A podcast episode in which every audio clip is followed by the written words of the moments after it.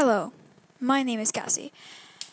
I'm making this beautiful podcast because I'm bored as fuck. And I'm also very, very, I don't know. so today I just wanted to, as my first episode, this is gonna be very short and it's just gonna be my rant of why did they delete Vampire Diaries in Netflix. Why? Like, I hate it so fucking much. How? Like, why did they delete Vampire Diaries? Like, I wish they never did because Vampire Diaries, I like it more than originals. I'm sorry, people will like originals. I'm sorry.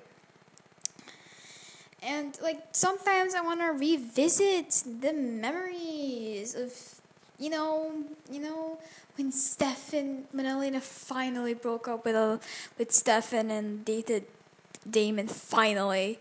But you know what's weird? I say that I like Damon, but I like, but when I saw Stefan in the originals, I eat and say I love you, I love you, I love you so many times, and I feel like I sound like a psychopath it was like my love for Stefan Salvatore is almost yandere like, and it's just sad now.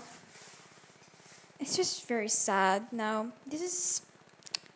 Oh yeah, just talking about how how Stefan is supposed to be talking about how Vampire Diaries is away from vamp is away from Netflix. Why? Well, there's not really anything to say. It's just gonna be one minute long because I don't want to spend so much time in the bathroom. Bye. Yes, I'm recording this in the bathroom. Don't judge. I'm weird.